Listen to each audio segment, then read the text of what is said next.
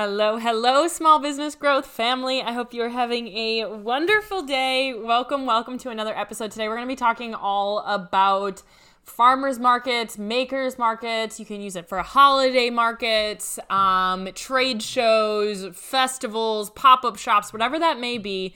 Basically anywhere that you are going to take your products and make a booth or a table or something for people to come and shop at. So whatever that may look like for you, for your specific business, whatever the event is, that is what we are talking about today.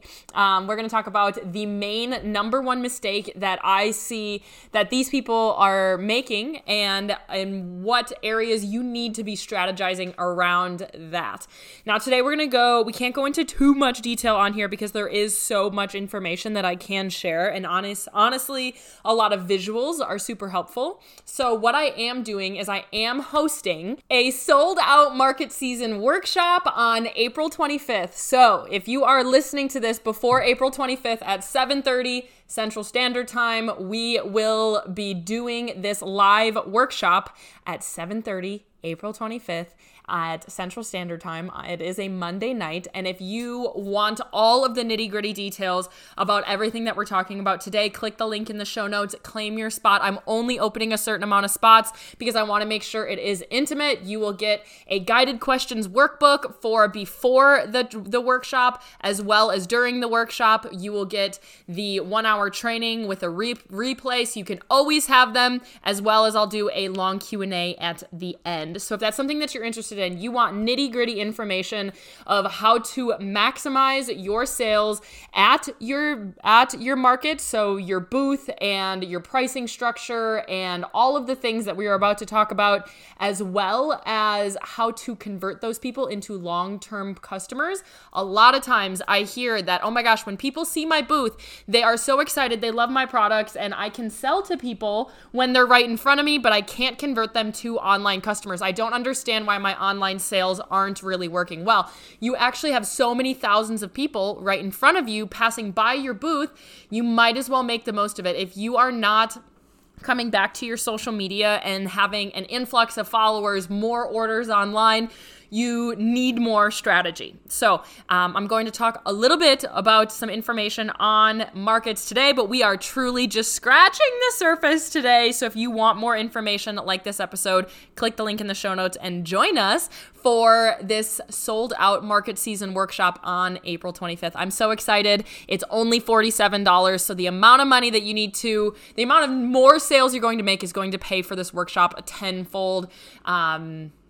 So let's hop on in. So the main areas that you should have strategy around right now in your market season booth is, first of all, your booth setup. You would be so surprised how much the tweaks of where you have your product set up, if your pricing is showing, if the tag is showing, all of those things. You'll be so surprised how much retail merchandising psychology there actually is in a booth. We are looking at adding height and dimension and interest into your booth to get people to come flocking to your booth. I would definitely recommend having more so you're supposed to build up in your market booth, because what you don't want to do is you don't want it all to be at the same level. Adding height and dimension, especially when you are working in a smaller space, is going to be really important. So there is so many small little tweaks that we will talk about in that workshop with the booth setup. Your pricing structure and pricing variability. Now we want to make sure that we have pricing that is fit for everybody. So we want to make sure that we have a variety of pricing. Now, if you are a handmade artist, you may have a more luxury price, and that is absolutely okay. But I would start brainstorming some ways that you can have things at a lower price point to try to attract a lot of people. Where that may start is, that might start with stickers, that might start with whatever, greeting cards with your art on it, something like that. But that is just having that pricing variability there. You do need a strategy around those different things. Having a variety of price points for a lot of different people to shop. That's the same thing if you do have a brick and mortar store as well, is it's a good idea to have things at a higher price point as well as a lower price point for all different types of shoppers. That's a huge retail merchandising tip and trick, is to definitely have a variability in your pricing. And because you are probably either hand making or putting a lot of tender love and care into your products, you should price, and you should be able to.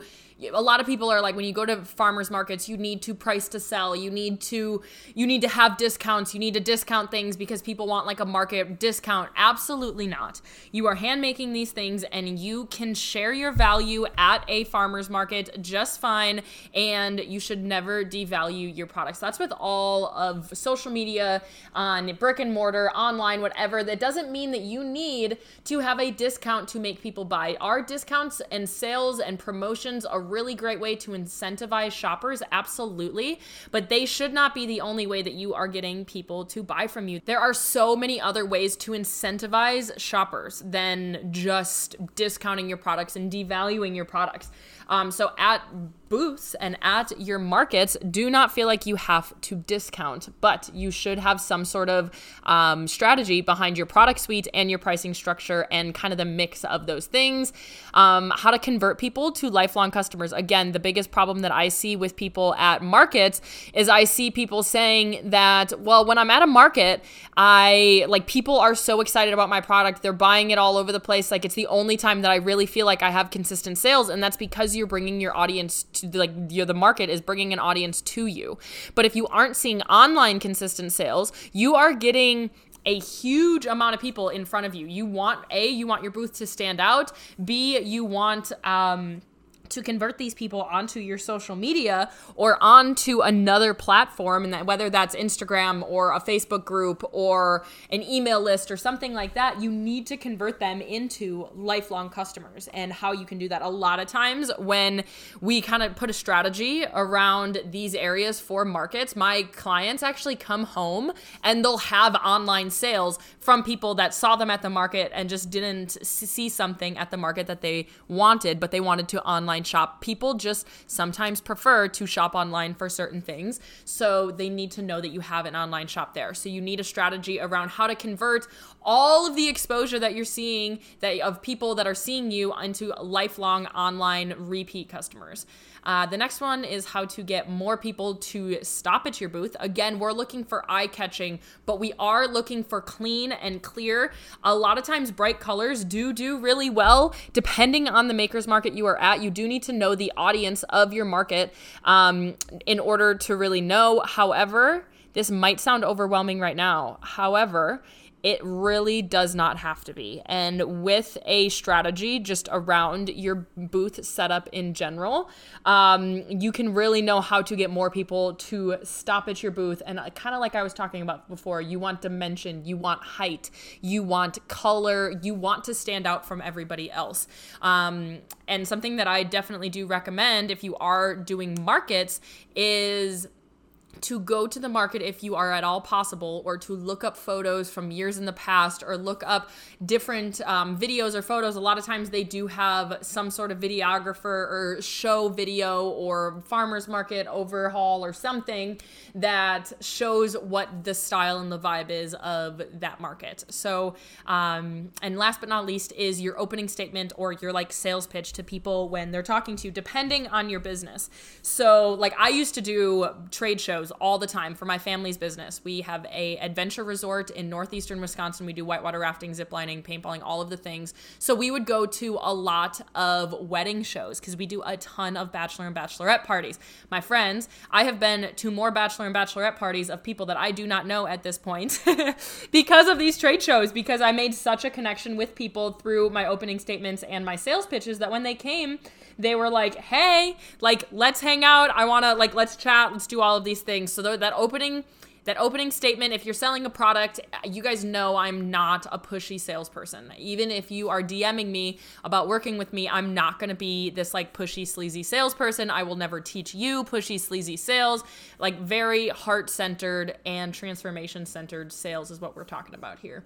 But you do need a sales pitch or an opening statement that when people are shopping at your booth to really pack a punch. Like we want people to be intrigued and excited and have a short, concise, clear information that they need to know in order to get them to want to buy. And that is really what we're looking for. So booth setup, pricing structure and variability, product suite, kind of the mixture between your product suite and your pricing structure, that perfect blend to really, if you can master those two things, the blend of your pricing structure and your product suite, you can really double your sales quickly. How to convert these people to lifelong customers, how to get more people to stop at your booth, and your sales pitch. Now, these are all things that we are going to cover in depth in that workshop that I was talking about. We're going to give a complete strategy on all of those things pretty much mapped out. So again, it's the link in the show notes. We will be doing that for an hour plus time, so I can't get into too much detail on the podcast. But those were some nuggets. Those are the things that you need to have a strategy around. And the reason that you really need to have a strategy for your market season is because it's marketing. Your markets are marketing. You are representing your business in a huge way. It is your brand. You need to be brand centered, as well as you are paying to be there to get a ton of exposure. You are leaving money on the table if you are not strategizing what you're doing. Honestly, I might be a little biased here, but you guys need a strategy around really everything that you're doing. You need to have at least intention and purpose around it, and I'm sure you guys are racking your brains to try to figure it out. And you might be doing your markets and being like, honestly, I love them and I love my booth setup,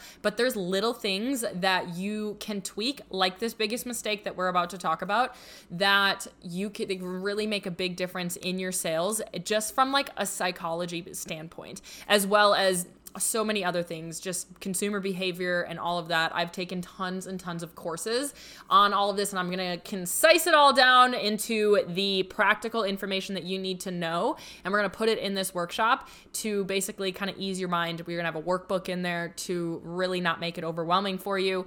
And for $47, it's kind of a no-brainer because you're going to make that money back in literally the first show that you make with these little changes. So link in the show notes if you want to do that. But we're going to talk about the biggest mistake that I see people making at trade shows. Honestly, this can be in your brick and mortar store as well, anywhere that people are visually shopping.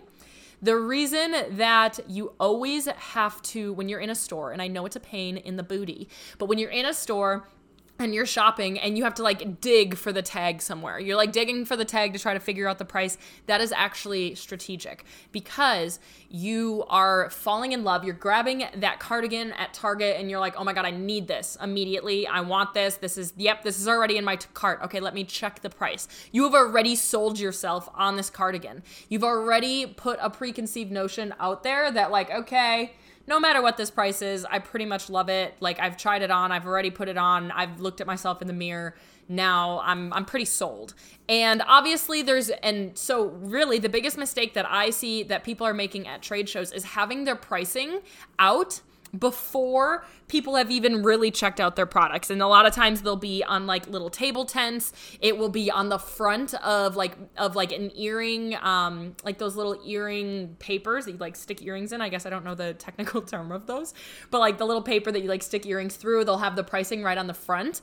You should not be showing your prices when they see your product initially. Now, your prices should be accessible and easily accessible. However, you want them to really fall in love with your product prior to actually knowing what the pricing is. Now, will you get the people that will have sticker shock? Yes, absolutely. But that is why we are doing that opening statement. You have kind of your booth set up in order to have that pricing. Now, when people are at markets or trade shows or anything like that, if you have a luxury price, people there value art a little differently than just like your average consumer. They're obviously there because they see value in the people and the different booths and art and small business, because they're clearly there for a reason.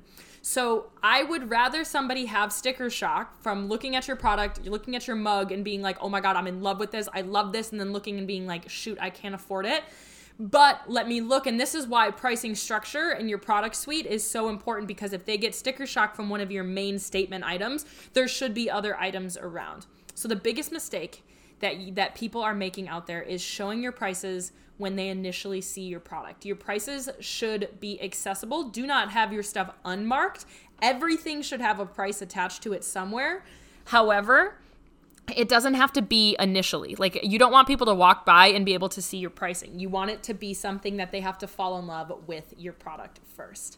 Now, market season is so much fun, and honestly, I miss doing it for my family's business. I have done this for all sorts of things. I have had all sorts of businesses throughout the years. I used to make bracelets and all of the things when I was a teenager, and I would do little markets like this. My mom used to make hats and cards and all sorts of stuff. So I have done my fair share of in-person selling at farmers markets. I've done courses and all sorts of stuff. And we also do have a retail store at my family's company. So we've done a lot of retail merchandising trainings and things like that, and testing in our own store to see what works. And that is really what we're going to go into in this workshop that I am so excited to give you. It is the Sold Out Market Season workshop, going to be happening on April 25th at 7:30 Central Standard Time. It's a Monday night. You're going to get a replay if it doesn't work, but you will get all of these strategies in detail in that workshop. And I'm so excited to see you there. I launched it to my Facebook group on Tuesday, and we had like 10 people in right away. People are super excited for it. And if you are ready, if this is your first market season ever, because I know COVID has kind of thrown off some of the markets and some people haven't been able to do them, this is perfect for you as well. We're basically going to map out the perfect strategy for you to be as profitable as possible. Now, I know these markets are long. Sometimes you're on your feet for like 12 hours. Sometimes they're like 5 days long. I know they can be long, so you might as well make the most out of it by having a proper strategy to be profitable and efficient. So a lot of times the results that people see, my clients, this is something I talk about with all my clients in Product to Profit as well. A lot of times what people see is they see an increase in average cart value. They see an overall increase in sales immediately. They see an increase in their followers from people seeing them at a market and wanting more from them. They see people seeing them at a market and then purchasing from them that night. They'll have people that purchase from them at the market and then come home and make their second purchase. That's what we're looking for. We want these people to be lifelong customers. So if this is something you're interested in, click the show notes below. I'm only allowing a certain amount of people inside.